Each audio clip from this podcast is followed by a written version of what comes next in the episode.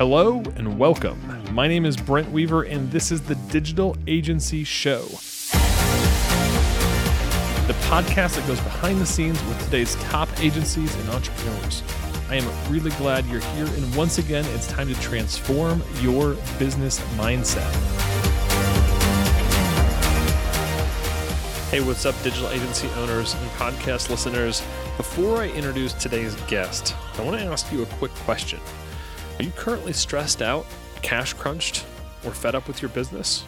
If you feel this way, you might think that you have a lead generation problem, or maybe that it's the area you live in, or maybe this market has become too competitive. Maybe you think that your business can't be turned around, and I want you to think again. In my many years of experience, I can tell you now that it's something much deeper that you're likely not even aware of yet. It's like a client who comes to you saying they need a website or Facebook ads or maybe a mobile app developed, but they don't even realize the deeper challenge or opportunity that's blocking them from success. Now, if you'd like to find out what your deeper challenge is, then I want to invite you to apply for a YouGurus strategy call where we'll dig into those underlying issues and get you moving forward like never before. The aha moments will shift the way you think forever, and you'll finally get the answers as to why your business hasn't taken off. The number one most important decision to rapidly grow your business starts by booking your strategy call. Go to yougurus.com slash apply to start your application process for this free call. Once again, go to yougurus.com slash apply to get started. All right, let's introduce today's guest. Hey, what's up, podcast listeners, digital agency owners? Welcome to another episode of the Digital Agency Show. I'm your host, Brent Weaver, and today we are hanging out with a dear friend of mine, Stefanie Jones. She is founder and president of Feed Media Public Relations and Marketing, based here in Denver, Colorado. She's a twenty-person agency. She's been doing this for uh, about sixteen years. She has clients like The Ritz-Carlton, Taos Ski Valley, Larimer Square, Microsoft S A P, and lots of other hospitality, tourism, chefs, restaurants, technology, architecture, and real estate firms. Stefanie, welcome to the program. Hey, Brent. Thank you so much for having me. It's awesome to be here. So Stefanie, can you tell us a little bit about um, why you started your agency to begin with? Yeah. Um, so I had been working at P R agencies, um, some of the larger ones. I worked at um, Ogilvy and also at the Hoffman Agency, and um, decided to go out into marketing and be on the corporate side. So I've been doing that for a few years and just realized marketing wasn't for me, and uh, actually ended up at a wedding, uh, one of those weddings where you only know the bride or the groom. And so my husband and I were in the back of the room, and he said, well, if you won the lottery, what would you do? And I said, well, I'd probably just do P R, but for free, for really worthy nonprofits or organizations. And he said, you should really start your own firm. And I was like, nah, I don't want to do that. So we talked through the why. And then he finally said, okay, well, how much could you charge an hour if you had your own firm? And I threw out a number, and he did the math on a napkin, literally cliche on a napkin. And we realized that if I just worked, um, you know, like forty hours a week and took a month of vacation, I'd make two and a half times what I was currently making at my job. So we got back from the wedding, and on Monday morning, I quit my job and um, hung out my shingle. And the company I had been working for said, well, if you're going to do your own thing, we'll hire you. So I had a client right out of the gate. And then a former boss of mine said, and he was actually at Microsoft, said, hey, we'd like to hire you. So um, within twenty-four hours of kind of deciding to leave the traditional corporate world, I had two clients, and that was sixteen years ago. And um, and so that's evolved ever since then. And have you always worked forty hours a week with a month off? uh, no, you know, you know the answer to that. No, I work seventy hours a week. And, uh, you know, I always say, you know, I'll, you know, I, I own my own firm, so I'm just going to take Fridays off and go skiing, and I'm just going to do half days. And I, I always say, I always remind myself that I can do that, but I never actually do it. I do, uh, as you know, Brent, every year I take about um, twelve days, and I go on a boat in the middle of the Caribbean that my aunt lives on, and uh, and just literally unplug entirely. There's no Wi-Fi, there's no cell service, you can't text me. And that's really, um, it's my like peace point. I kind of touchstone back to myself over those fourteen days and remind myself what it's like not to be surrounded by work. But Uh, I really, you know, much like you, I think I just love it. I love the work. I love the hustle. I love the job. Um, I think they're just people who are suited to it, and I feel grateful that I think I'm one of them.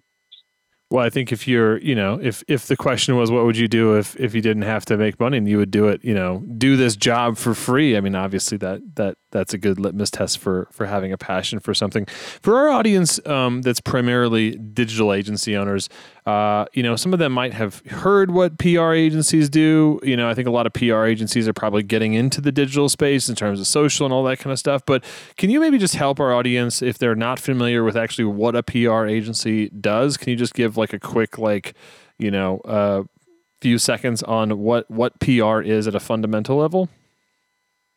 That's such a good question. Um, I really appreciate you doing that, because um, even my mom doesn't know what P R is. Like, she'll literally make introductions to people saying, like, so-and-so's daughter wants to get into advertising. And I'm like, I don't do that. She still doesn't know. So um, P R obviously is public relations, and it is, um, it's the, it's the art and the science of positively impacting our clients' businesses in any way possible. So any public communications that go out on behalf of a client are generally handled by a P R agency.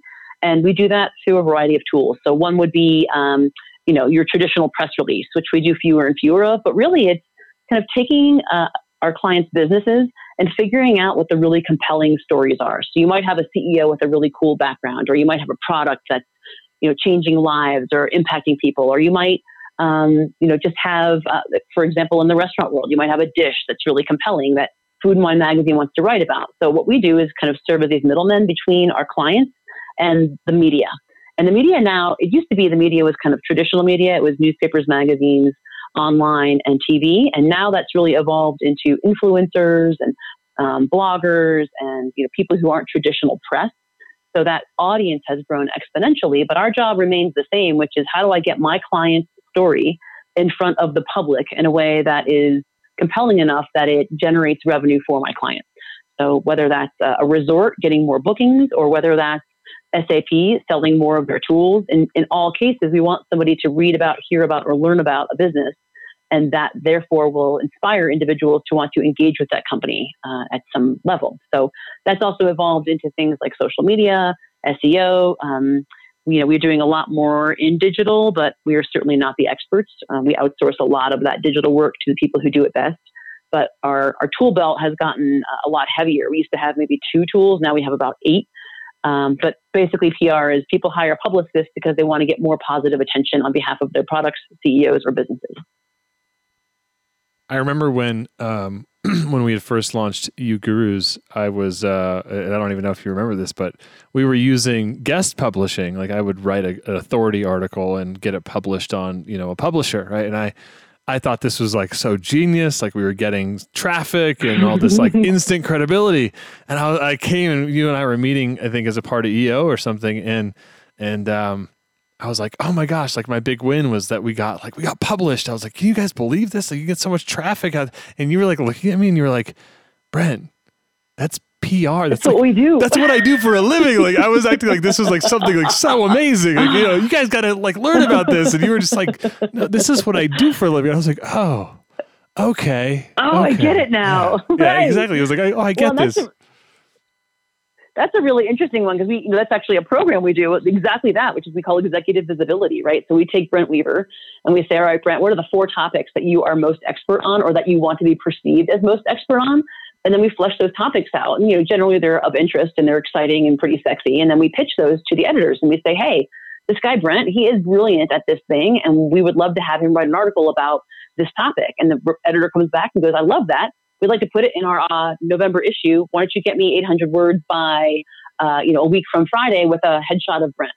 And then generally we write that, but sometimes you write it. I mean, if you're a good writer, and we often have C E Os who do like to write, they'll write it, we'll edit it, and then we'll submit it. And it's this great bylined article by Brent Weaver about like this incredible industry topic. And at the bottom, it says, Brent Weaver is founder and C E O of YouGurus. He, he lives in Denver, Colorado. If you want to contact him, here's his email. And then that way, you actually measure your inbound traffic based on that article. And you can say, oh my gosh, we did that one article in the industry publication and I got thirty inbound emails. And then we did that other one, and that was in, you know, a vertical uh, media outlet, and I only got three. And so that we do more of the industry, so we know that the other one didn't work as well. But yeah, that was hilarious. We were like, you're not going to believe I got this article placed. And I was like, wait, you, you know, that's what I do, right?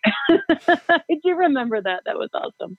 Well, and I think the more I, you know, understood about what you what what P R is and what you guys do. I mean, it kind of in a way, um, I don't know if it got rid of some of the magic or the mysticism. You know, I'll just give you an example. Like you see somebody on the cover of Inc. Magazine, and I think before you understand right. how P R works, you think, oh, Inc. Magazine must have gone out and sought out like this person.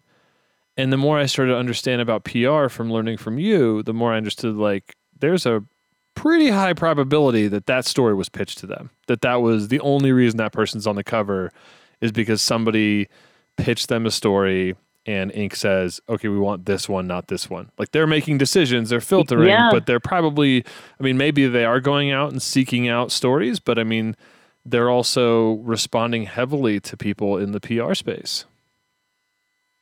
Yeah, it, it's interesting. When I when I um, met my husband and I was in P R and I explained what P R was, he he just imagined like Jimmy Olsen, right? Like with his like press hat going out and scoop, scooping up stories. And I was like, yeah, no, that doesn't happen. Like no reporters are wandering around town waiting for news to happen.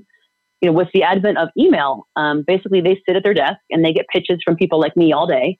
And if you're good at your job, then your pitch is more compelling than anybody else's. But P R gets begets P R also, right? So like, I just got the recent issue of Entrepreneur Magazine and Elon Musk is on the cover, right? But like his P R team didn't pitch that. He's at a point in his career where they now get inbound calls. An entrepreneur probably a year ago was like, we want to put you on the cover. And they're like, mm, he's kind of busy. Let's figure out if we can do that uh, for the November issue, right? And then they did that interview six months ago. They did the photo shoot five months ago. They did the fact checking four months ago. And then that goes to print. But I guarantee you his P R team didn't have to pitch that because he's at that level. Mm. But then you might get, you know, an Inc. Magazine, and it might have like this female entrepreneur of like um, some sort of dialysis company that you've never heard of. In that case, it's most likely that her P R team did pitch that and gave them enough compelling reasons as to why she and her company are unique that they said, this is really interesting. And she's a darling on Wall Street. And so let's put her on the cover. But that's more of the P R pitch. So the more famous you get, the more easy it is for your P R team. But when I boil it down to like the lowest common denominator, I often say, our job is to make you famous. And by you, it could be you personally, your business, your product. But P R's job is to get more people to know about you and what you do in order to want to buy from you. And so we basically, our job is to make you famous by whatever means necessary. So once once I'm at Elon Musk's level, then it, the the the the situation, the system changes, right? There's at some point it the momentum catches and the, the system feeds itself. So um, I will I will keep, well, yeah, Elon keep Musk at, at it. This point, like his P R team is just filtering, right? Yeah. They're not pitching anymore. They're like, mm. whoa, we have a hundred inquiries. We have to filter through and decide which twenty we're going to do. Yeah. Um, unless Elon comes to them and says, hey guys, uh, I want to be on the cover of Forbes, right? In that case, the P R team might reach out to the editor of Forbes and be like, hi, we're going to be in New York. We'd love to set up a face-to-face for you with Elon and have a conversation about, you know, where uh, the future of space travel is going.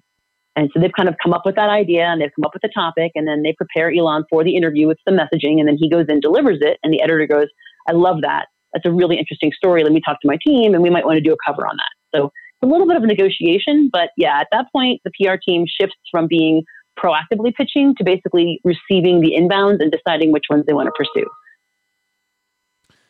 One of the things, and yeah, I, and so I prob- when you become Elon Musk, you can just call me, okay? so, so P R. I mean, I guess for for I mean, even just hearing you kind of talk through that, I mean, obviously, I'm trying to bring this back down to like the agency level, the the the the one to ten person business that's kind of out there. I mean, if you have no celebrity yet, right? I mean, you're going to use P R right. to help you build that if that's the right method to grow your business. And maybe at some point it becomes less of an outbound outreach thing and more of a, we're going to inbound and strategize like where you're going to spend your time to maximize that. So you're, you know, a, per, a company like you is, is always involved or could always be involved, whether the company is super well known and they're getting a lot of inbound or if they're, you know, trying to build up that momentum. Yeah. In either case, yes. And we've, we've actually worked with a lot of digital agencies over the years as clients. So, I mean, I, I can actually talk about some of the stuff we've done for, you know, digital agencies. We represented them to get them more attention and more business. So, I mean, we, we, we've actually represented, I think, three different digital agencies over the years. In terms of how to help agencies, uh, and you mentioned you worked with three agencies, what are some things that an agency could do in P R to use P R, use publications, use these types of uh, resources to grow their agency, become more of an authority, and get more clients? Yeah, so it's a really good question. I think that what we talked about earlier with the executive visibility program, that's a really good thing to focus on, particularly if your agency specializes in an industry or a specific, um, you know, kind of uh, style of um, development. Um, one of the agencies we worked for was actually Phil Lockwood's agency. And I know you and Phil are really good friends. And we used to work for Creation Chamber. And they were like, how are we going to get people to recognize how good we are? And so um, they had spent the better part of a year chasing down uh, the Denver Broncos as a client. And the story about it was so hilariously interesting that literally, and I tell this story all the time, it's such a great story.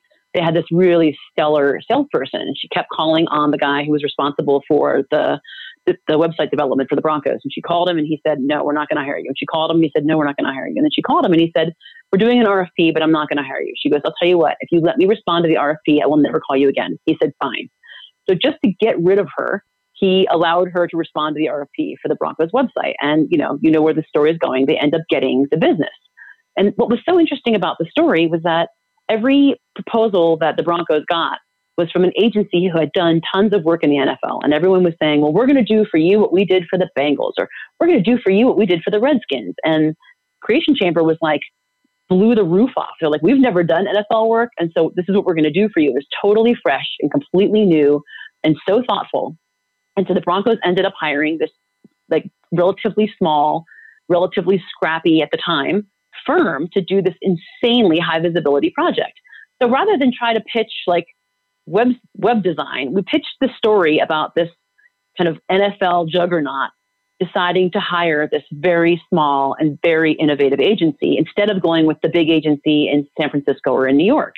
So the story wasn't necessarily about like what program they were going to use. It was more about how exciting it is to have these really smart and and exciting agencies right here in our backyard.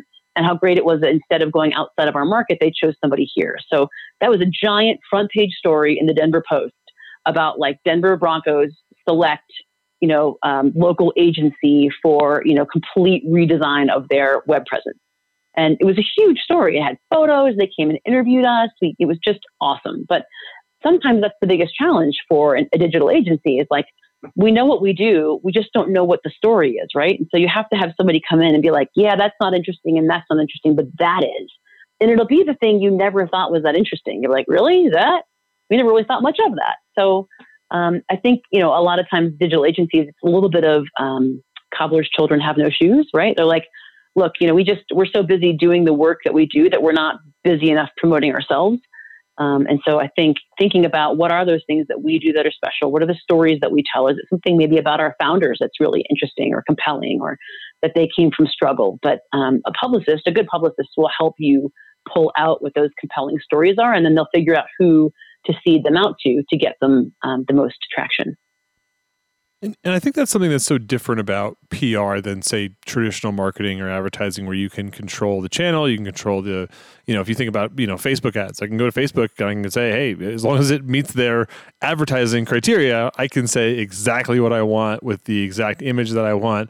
Whereas you all have more, a little bit more of a challenge in that you have to come up with a story to get, uh, you know, Denver Post to like take the bite, like to to to take the pitch or the scoop, and then they are probably going to write their own story. I mean, most of the time, right? I mean, they're they're gonna they're gonna get yeah. the overall concept from you, but they're gonna they have a lot of control. Yeah, so you have to be super type A in P R. I mean, like you, the, the amount of control that I want to have over every article is is terrifying. Like I, I create the messaging, right? I create a briefing document. If you're my client, you get background on the reporter, you get background on the uh, media outlet, you get suggested messaging, you get questions we think you're going to get. We prepare you in advance because everything you deliver as the client becomes fodder for the reporter. So there's a lot of reporters who will like try to get you really comfortable and get you talking off the record, air quotes, and then they utilize that and put that into an article. Um, and I remember years ago, I was working with a, a very, very top tier uh, web design firm out of the D C area. And the reporter was with um, U S News and World Report, was on the phone with him. I was on the call. And the reporter got him talking, and he was just chit-chatting, and they were talking about like bars they went to, and then they were talking about this concert that my client had gone to, and I could see him getting really comfortable. And I was like, this is not good. We got to tighten this up. And he, my client, and that, even though we had told him anything you say during this interview can be used in the story, I'm not joking, out loud, he was talking about this concert, and he said, oh yeah, it was totally bitchin'. He said bitchin'. And I was like, okay, who says that? But then the reporter put in the story that this is the kind of C E O who says things like, quote, it's totally bitchin'. And I was like, you did say that, okay? Like, I know it's out of context. He was furious, and his boss was furious. And that's one of the things that's so difficult is you're right. If you pay to place an ad, it will say whatever you want it to say. But think about, just use a magazine as an example. If you open up a magazine and on the left side of the page is a full page ad for uh, YouGurus, and on the right side of the page is this like three page editorial about like this company that's changing the world and how powerful it is and how many people have been helped by it. Like this is on the right side, that's third party credibility saying that what you do is important and compelling. And on the left side, every consumer in the world knows you paid for that. So when you read a magazine, at least I do, I ignore the ad. I bought the magazine because I wanted to read the editorial content. I ignore the ads because I know that that's just something I have to deal with, like annoying calls that come in when you're eating dinner. But I, I deal with it and I ignore it, whereas I purchased the magazine to read the article with Elon Musk on the cover, right? Yeah. So my company deals with the editorial content, the stuff that has third-party and objective value to it. And then there are ad agencies who can buy that page for you for seventeen thousand dollars, and you can put whatever you want on it. But the editorial is unpaid, except that you're paying a P R agency. Uh, we had a client get a six-page feature in Inc. Magazine earlier this year. It was a six-page feature on him and his company and how amazing he is and how he's changing the industry. And we did, um, an, a, they call it an ad value, where you take six pages of an article and you add up how much each page costs to put an ad. And so it was six pages times seventeen thousand per page. So it was over one hundred thousand dollars in ad value for this one article that we hadn't paid for.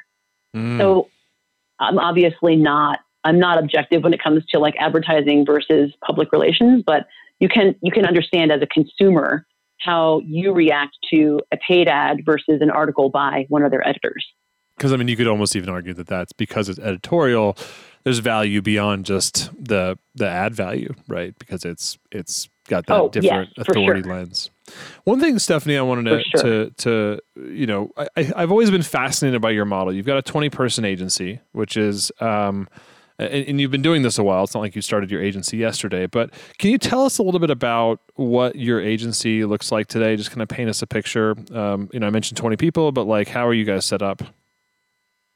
Yeah, we have um, a little bit of an unusual model, um, but it's worked really, really well for us.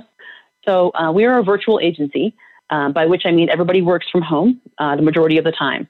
And we did that on purpose. I started hiring the absolute top talent in the P R industry. And these were people who had been at agencies for ten to fifteen years.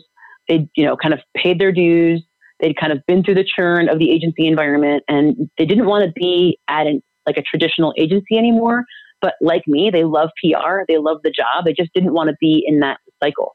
So I started handpicking the absolute top talent in the industry and saying to them, I'm going to pay you really well.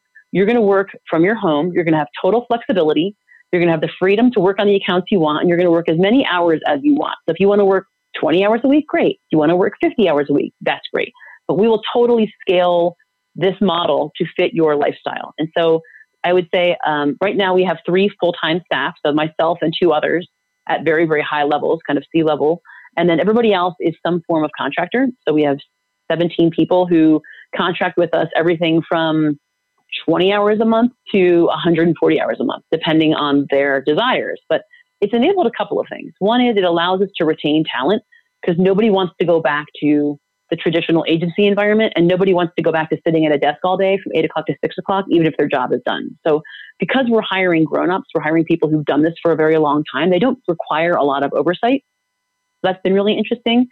And I, then, I um, like, just, you know, just can I, can I call attention to the, we're hiring grownups? I mean, is it everybody? Uh, I, Sorry. Well, no, I mean, cause I, I mean, think that is true. When, well, when I, when I, started my agency, and, and you know, we were, I, I, I fell into this trap of trying to hire cheap, you know, young yeah. talent. And I, I can't tell you how much babysitting I had to do because of that. Like, there was a trade-off. I mean, yes, it was cheaper talent, and you probably pay a lot more for your grown-up talent. Uh, but I mean, there's, I think there's something to be said about that, that there's a cost to having to manage and micromanage and kind of train people up. And, and you said, look, we're not doing that. We're just hiring the best. Well, and it's interesting too, because when you say that, Brent, like in my mind, I'm like, that, that was your time spent babysitting those people. Like, your time in, in your company is most valuable when you are being strategic and visionary. And as you all, you have taught me really well to say, working on the business, not in the business.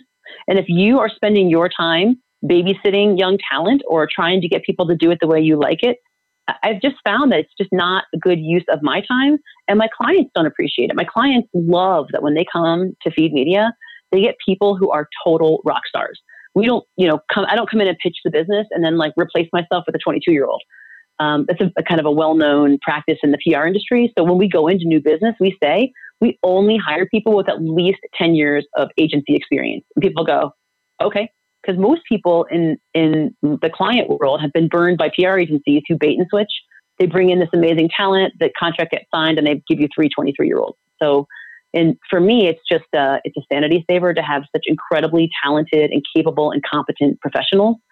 Um, and, and it's challenging too, because we're, we're virtual. We don't have the means to groom young talent. And there's a part of me that feels very badly about that.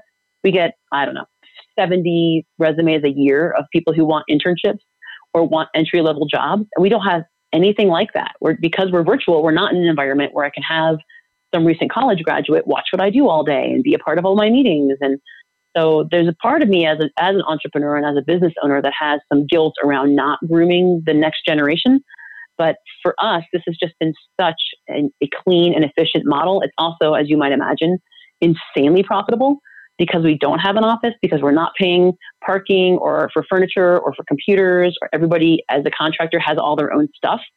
So it's almost, aside from all the tools we use, which are very expensive and there's lots of them, it's it's so profitable because we have a, a flat billing rate and then we pay our contractors a percentage of that. So every hour our contractors are working at that lower rate, we make money. So times twenty, right? So we're not paying our contractors the full hourly rate that we bill our clients.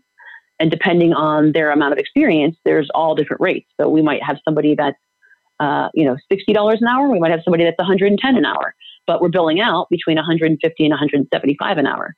So every hour that those twenty people, myself included, are working, we're making a percentage of that hourly. And that's really been um, a little bit of the secret sauce uh, of how we've been so successful is that uh, we pay our contractors very well. We pay them a very high hourly, but even at the highest hourly, we're minimally making fifty to seventy-five an hour every hour they work on that one person. So um, you're welcome. That is the secret sauce. I feel like my work and, here is done. Well, I've given and, you everything. And everything is, um, I mean, I think, in, I don't, I mean, it, it, because your model is pretty clear and it is based on hours and every hour, I mean, in a way, like every hour billed is an hour accounted for for you. Like you, you're billing against that. It's not like you're saying, okay, here's, and I don't know if you do any fixed price work, but I mean, it's, you're not saying, okay, here's, you know, a ten K project. It might take fifty hours. It might take one hundred fifty hours. I don't know. Like, I mean, I think a lot of agencies still find them, themselves in that situation where they have team ta- team time that is unprofitable, but your model, it's like always profitable. Like every hour is profitable, assuming, I mean, I'm sure you have issues where you probably have time where you don't bill hours or, you know, give, you know, cut. I, I don't know if you have any situations where you don't get paid for the hour you work, but I mean, I imagine you get paid for most of them. And so that creates a very scalable yeah, model. Yeah. It, I think um, we're, we're fortunate in our industry because we don't really do project work. And I think Um, you know, a lot of cases in, in any services business, it's project to project. So for us, our work is all recurring revenue. And so if you imagine you're, um, you're Microsoft and you hire our firm to represent three of your um, business divisions, um, we don't do that on a project basis. We do that ongoing because it's a, you build the P R effort over time and you build momentum around it. Like Elon Musk, nobody knew his name twenty years ago. They've built him over time, right? I keep using that that example because he's literally looking at me from the cover of Entrepreneur Magazine next to my desk.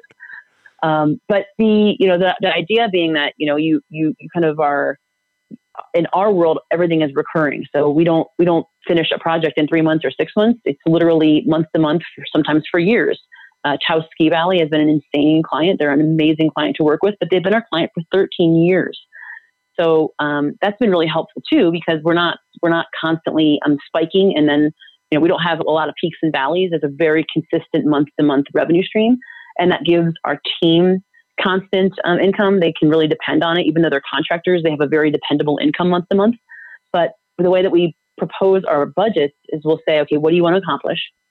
And our clients tell us we want to increase revenue. We want to um, get people contacting us about working for us. There's all kinds of goals. And we'll say, okay, knowing that, we put together this program. And we know in order to accomplish those goals, we need X number of hours per month of ongoing, you know, pitching and writing and securing articles and setting up interviews. So maybe we say it's sixty hours a month that we're going to need, and we bill against that. So it's not a retainer. I don't, I don't believe in retainers. We'll say, for example, we think it's going to take us sixty hours a month to accomplish this goal over time. And if we only bill fifty-five hours, then we only bill you for that. But if we have to go over, if it takes us more time than that, and there wasn't a scope change, we'll no charge that time. So I'd say in a given month, let's just say, let's say in a given month, we bill a thousand dollars. I would probably say in a given month, we might no charge maybe ten hours in a given month. So very, very little. I mean, sometimes we have to go above and beyond if something comes up and we need to handle it, but we don't no charge very often. And in cases where we have to, it's usually because the client has asked us for something out of scope, in which case I'll say, we can totally do that, but we're going to need an extra eighteen hours. And the client goes, no problem. Go ahead and add that to the invoice this month. That's really cool. I, I just, I love the simplicity of it, and that it is um, something where your, your time and really your team's time on the accounts is, for the most part, assuming that it's, it's something that's on, on target with your estimates or your budget or whatever, um, is, is, uh, is accounted for. I mean, it is, it's a profitable hour, right? I think a lot of agencies struggle with just coming up with a profitable business model. What's something, I mean, you have twenty, twenty people in your agency, and you have some really, really big name clients. I mean, what are some of the things that you've been able to do in order to scale the business and to to earn that much business of some of the names I mentioned earlier, like Ritz-Carlton and uh, Taos Ski Valley and Microsoft? Yeah. Um, I, what's interesting is um, we, we literally take on business only by referral. Um, and I think, um, people listening to this podcast will get this, because if you do great work, if your work is really stellar, um, other people take notice of it and go, man, I want, I want my job done like that. Right. So, uh, everybody that comes to us comes through referral. They'll call somebody and say, hey, I really like that story you got, uh, you know, in the Wall Street Journal. How did you get that to happen? And our clients go, oh, we've got this great P R firm. Well, can you give me their number? So it's, You, you, most people hire a, a P R firm the way that they hire a lawyer. They ask somebody, who do you use and do you like them? Um, so that's been really interesting. But one of the other things that we did that I think is really um, was revelatory for me was um, I used to not take new business meetings if I didn't know I wanted the business. And then we got a call about five years ago from a C E O of a company that I was familiar with. I didn't, I didn't have a strong opinion about them being positive. And he said, yeah, I really want to meet with you, and I really want to, you know, discuss possibly working together. And I had initially said, I'm not going to take it. But my, my, my colleague said, yeah, you really should just take the meeting. And so I went and met with him, and we sat down, and we had an interesting conversation, but I didn't feel like the, the meeting had gone very well. Uh, it just wasn't a very good kind of um, uh, culture fit. We just didn't, we didn't really vibe. I kept kind of like trying to make light and crack some jokes, and he just stared at me flatly. And I was like, yeah, this is not going well. So I walk out. And the next day he calls me and he's like, okay, we want to hire you guys. And I was, I literally said to him, Brent, I was like, you, you know, you just called Stefanie Jones, right? he, he laughed. He was like, no, I know who this is. I'm like, okay. Cause I did not think that meeting went well. He's like, well, I already knew I wanted to hire you before I called you, but you know, I just kind of wanted to see how you were going to handle, you know, uh, all my questions. And so we ended up taking on the business.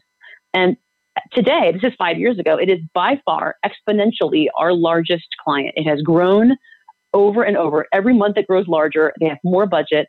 They add more business units to our work. We now have um, staff working in fourteen cities across the country because of this account. Um, and so I always remind myself, like, if I hadn't taken that meeting, my first gut was to be like, nah, I'm good. But I took the meeting and I took the account. And ever since then, I've kind of had this personal mantra of, it doesn't matter if you don't want the business, you should still take the meeting. And so I will And it's almost always in person. I'll meet for at least an hour and have a cup of coffee. And what's been crazy is ever since I started doing that five years ago, I'll have meetings with people and I'll say to them, hey, you know, we're not taking on new clients right now, but I'd love to just give you some free strategy and I'll introduce you to some great, you know, P R teams that you might be able to work with. And I would say at least twenty times over the past five years, I've gotten out of the blue calls, someone saying, oh, um, you know, I wanted to talk to you about working with us. And I'll say, well, how did you hear about us? And they'll say, oh, well, so-and-so mentioned that you had coffee with them two years ago and that if they could have hired anybody, they would have hired Feed Media. And I think to myself, like, I didn't even work with that person, but just that one hour coffee and giving a little bit of free advice and connecting that person with somebody good has breeds so much goodwill that two years after having a one hour coffee, multiple times people have called and said, so-and-so said you met with him and that you weren't taking on clients back then, but if he could have worked with anybody, it would have been you guys. So to agency owners, I always say, I know it seems like a waste of time, but for our agency, just that one hour, you know, two or three times a month has given us so many opportunities and so many referrals and so much inbound business that I would not have expected if I hadn't experienced it for myself. So you always take the meeting. Are there, is there ever cases where you get inbound leads or inquiries where you're like, this isn't a good fit, or do you pretty much always at least give them an initial kind of, hey, what's up? And if we can provide value, that's great. If we're not taking clients, we'll tell you that. Do you always provide that up front? Okay, well, there, there are certainly circumstances where like somebody goes to our website and submits like the contact form and is like, uh, I just got out of jail and I want to write a book and I need a P R team. And I'm like, yeah, I'm good. Okay. Like, there, okay, you know, cool. Some, there's so, a so whole there's lot some of crazies where I'm like, that's a no. So, so there's some no. constraints over this, but I think what I, what I heard you say, yeah. and I just want to make sure that, cause I could just imagine I'm, I'm going to get an email in like three months from somebody who's like, Brent, I've taken every meeting and my life is ruined, right? So I just want to make sure that our, our audience has clear instructions here. Okay. And I think what I'm hearing from you too is like, uh, especially on what you were saying is your core business strategy around referrals. So if somebody refers somebody to you and you're not even sure, or if it's, you know, if it's coming through the network, if you will, and it's somebody that you're not a hundred percent sure on, but it's like, mm, you know, take, take that meeting, even if your gut's like, I'm too busy, even if you're not taking on clients, but those, you know, the inbound inquiries that just seem obviously like a waste of time. We're not, you're not, you're not advocating that type of, of, of approach to this, but if it's a, if it's from a referral, always take the meeting, or or um, you know, something close to that. Yes, but even if it's like, uh, you know, so as you, you did a great job of introducing us at the outset, and you kind of said we have these four areas of expertise. So if outside of those four areas, it's really not something that we would be good at. Like, uh, I don't know, I'm trying to think of something like, um, you know, if somebody's going to launch like a new solar backpack, right? Like, we don't really have expertise in outdoor gear. But instead of telling that person that right out of the gate, I'd be like, I'd love to meet with you, right? And we have a cup of coffee, and I'm like, this is insane. It's so creative. You know, I could totally see a full-page feature on this in the front of the book section of Outside Magazine. You know, have you seen that? It would be a great placement for this. And and I'll say, you know, I'm, I don't think that we're probably the best fit for you, um, not because you're not an amazing product, but probably because we don't have the expertise you need. But I'll tell you what, I know two P R firms that would probably do a great job for you. Let me make introductions. And the person goes, oh my God, that is so awesome. That's so nice of you, right? So that product is interesting to me and that industry is interesting to me. But even if I know we have zero ability to take on new business, I'll say to the person, hey, you know what? I am so sorry. We are at maximum capacity with clients right now, but I would be happy to meet with you and give you some free advice, free counsel, right? And so that just the offer of like, I don't want anything from you, but I'm willing to give you something is so, it's so unnerving to the person that's called you that like over time they'll say, I got to tell you, like I, Brent Weaver couldn't work with me, but he met with me and just gave me all this insight. And if I could have worked with anybody, it would have been him. Like that's powerful, right? Even if it's just your reputation. If reputationally you're the person that helps and supports and gives back, like that's it's a, in our business because we're you know in P R we're only services. I don't have a product. You know I don't create anything. It's just you know who we are and what we do. Just reputationally to have a reputation as somebody who, even if you can't take the business, is willing to help is really powerful. And it's helped us over and over. Probably six times a year, I get an inbound call from somebody who got referred by somebody I never worked with. And so, you know, for a long time, I would just decline. I'd be like, yeah, we're not taking on new business, so I'm not going to meet with you. And then after this one event five years ago, which totally changed our business, I was like, hey, I wonder how many times I turned down a piece of new business thinking it wasn't a good fit or wasn't for us, and it could have been the game changer. That's really cool. Stefanie, this has been awesome. I love hearing about that uh, strategy just around just generosity and, and helping to deliver value and taking the meeting. Uh, I also, it was really cool to hear about your model and get a little, little, a little uh, uh, break in on what, what the heck P R is. I think, thank you for sharing that. Are you ready for our, uh, our lightning round? I'm ready. What is the best advice you've ever received? Never lie. That's a good one. Seriously, my mom, my mom was big on not lying. And even when it's really hard in, in business or in personal, but in business in particular, uh, just never lie, because you get caught in it, you get stuck in it, you can't re- unwrap your way around it. It's better to be honest and maybe not have it be the most popular thing than it is to lie, and then people don't trust you. I think that's that's the best advice I ever got. Which of your personal habits has contributed most to your success? Um, I would say um, intuition, um, by which I mean, um, I think I have a knack for understanding what people need. Uh, in my world, you know, there's a lot of like, someone might say, what I really want from P R is to drive new business.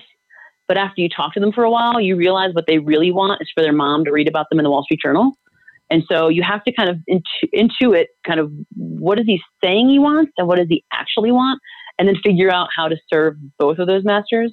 So for me, intuition has always been something that, I mean, I don't have to be financially smart. I don't have to um, be awesome at writing, but I have to be intuitive enough to understand exactly what our clients want and know how to deliver it. Can you share an internet resource or a tool or app that you use on a regular basis that you think our listeners would find valuable? Um, so I'm going to go old school because this is something I use all the time. Um, I love Google Alerts. I know it's so old school, but for your listeners, what's really interesting is we set up Google Alerts for our clients all the time. So whenever our clients are mentioned in the news, you know, you set it up to be a news, we get delivered that email saying, hey, so-and-so is mentioned in the news. But more interestingly is setting up Google Alerts about your competitors. So we do that for our clients as well. So we'll look at our clients' top five competitors and set up Google Alerts. And then every day you get an email saying, hey, your competitor was in the news. And you get to see, like, how are they positioning themselves? What are they saying about themselves? How do we take that message and make it twenty percent better? So it's like the the, the most legal way of spying on your competition that there is. And it's so lazy man's way of keeping track, because it gets delivered to your inbox. You don't even have to go out and look for it. So uh, we also use a much, much more formalized tool of that. It's called Cision, and it's extremely expensive, and it's like a P R industry tool, but Cision's kind of like um, Google Alerts on steroids. But Google Alerts, we still use them because sometimes Cision doesn't deliver things fast enough or it misses some things. And so I would say like that's that's what we use constantly to keep track of our clients and also their competition. And what book would you recommend and why? Um, I, I, one of my favorite business books, and Brent, you may have given it to me, and I'm going to be so embarrassed if you're like, yeah, that's my book. I give you that. But it's a book called Rework. Did you read that? Uh-huh. I think, I, yeah, that's Rework. A thirty-seven Signals uh, book. It's a what? Uh, thirty-seven Signals Rework? Yeah. Yes. Yes, it is. Yes. Yeah. The guys who founded thirty-seven mm-hmm. Signals. Yes. It's called Rework. I just loved it. I thought it was so interesting. It really kind of, it made me look at what I was doing in my business. Like I was doing things in my business because I had done them in previous businesses, like, you know, formalized meetings, but not because we had anything to talk about, just because we wanted to meet every week, and things that just kind of helped me look at how I was running the business and why some of those things were really wrong. It just kind of flipped me on my head. And that was just one that I, whenever somebody says, what's your favorite like book that kind of changed your business, I always point to that one. Nice. Well, I'm, I'll take credit for it. Whether I gave it to you or not, I'll take credit for giving it to you. So you're welcome. I'm pretty sure you did. I'm pretty sure you gave me this book, and I read it and I loved it. You, you gave me all the best book recommendations because you are such a voracious reader. I'd pick like one out of seven that you'd read. I'd be like, which one was the best? Because I can't read all of them. you read everything, but I am positive you gave me this book. And it really, to this day, and that was probably what, five years ago, four years ago, it's my favorite business book. So thank you for that. Nice. How can our uh, audience find out more about you? Is there anything that you have they can check out? Um, yeah, feed media dot com. So it's F E E D media dot com. That's our website. Uh, we're um, I'm Steph Jones P R on Instagram, and it's Feed Media on Instagram. So you can check us out there. We've got a Facebook page. Um, but if anybody has any follow-up questions or wants to, you know, talk further about challenges they're having, like I said, I, I give lots of free strategic counsel. So they're welcome to reach out to me through the contact page on our website. Awesome. Well, we will link out to your social accounts as well as uh, your website in our show notes at yougurus.com forward slash podcast. We'll also have some high level key takeaways uh, and more goodies for you there. So check that out if you want to get links to uh, Rework, the book recommendation, or any of the other websites and tools that Stefanie mentioned on this episode. Check that out, yougurus.com forward slash podcast. Stefanie, thank you so much for hanging out with us today. I really enjoyed it. I really, you know, I'll, I'll hang out and talk to you anytime, Brent. Thanks for having me on. Absolutely. That's our program for this week. Stay tuned each and every week for more great content coming at you to help you grow your digital agency so you can achieve freedom in your business and life. Until next time, I'm Brent Weaver.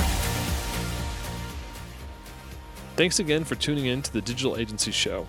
Before we close out, I wanted to check in on your answer to my question from the beginning of the episode. Are you stressed out, cash crunched, fed up with your business? Now, if you feel this way, you might think that you have a lead generation problem. Maybe that it's the area you live in, or that this market has gotten too competitive. Maybe you think that your business can't be turned around. And I want you to think again. In my many years of experience, I can tell you now, it's something much deeper that you're likely not even aware of yet.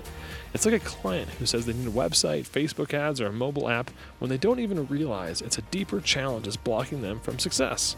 Now, if you'd like to find out what your deeper challenge is, then I want to invite you to apply for a strategy call where we're going to dig into those underlying issues in your business and get you moving forward like never before. The aha moments that you're going to have will shift the way you think forever, and you'll finally get the answers as to why your business hasn't taken off. The number one most important decision to rapidly grow your business starts by booking your YouGurus strategy call today. Go to yougurus.com slash apply to start the application process for this free call. Once again, go to yougurus.com slash apply to get started. Thanks again for tuning in. Join us next week for another episode of the Digital Agency Show.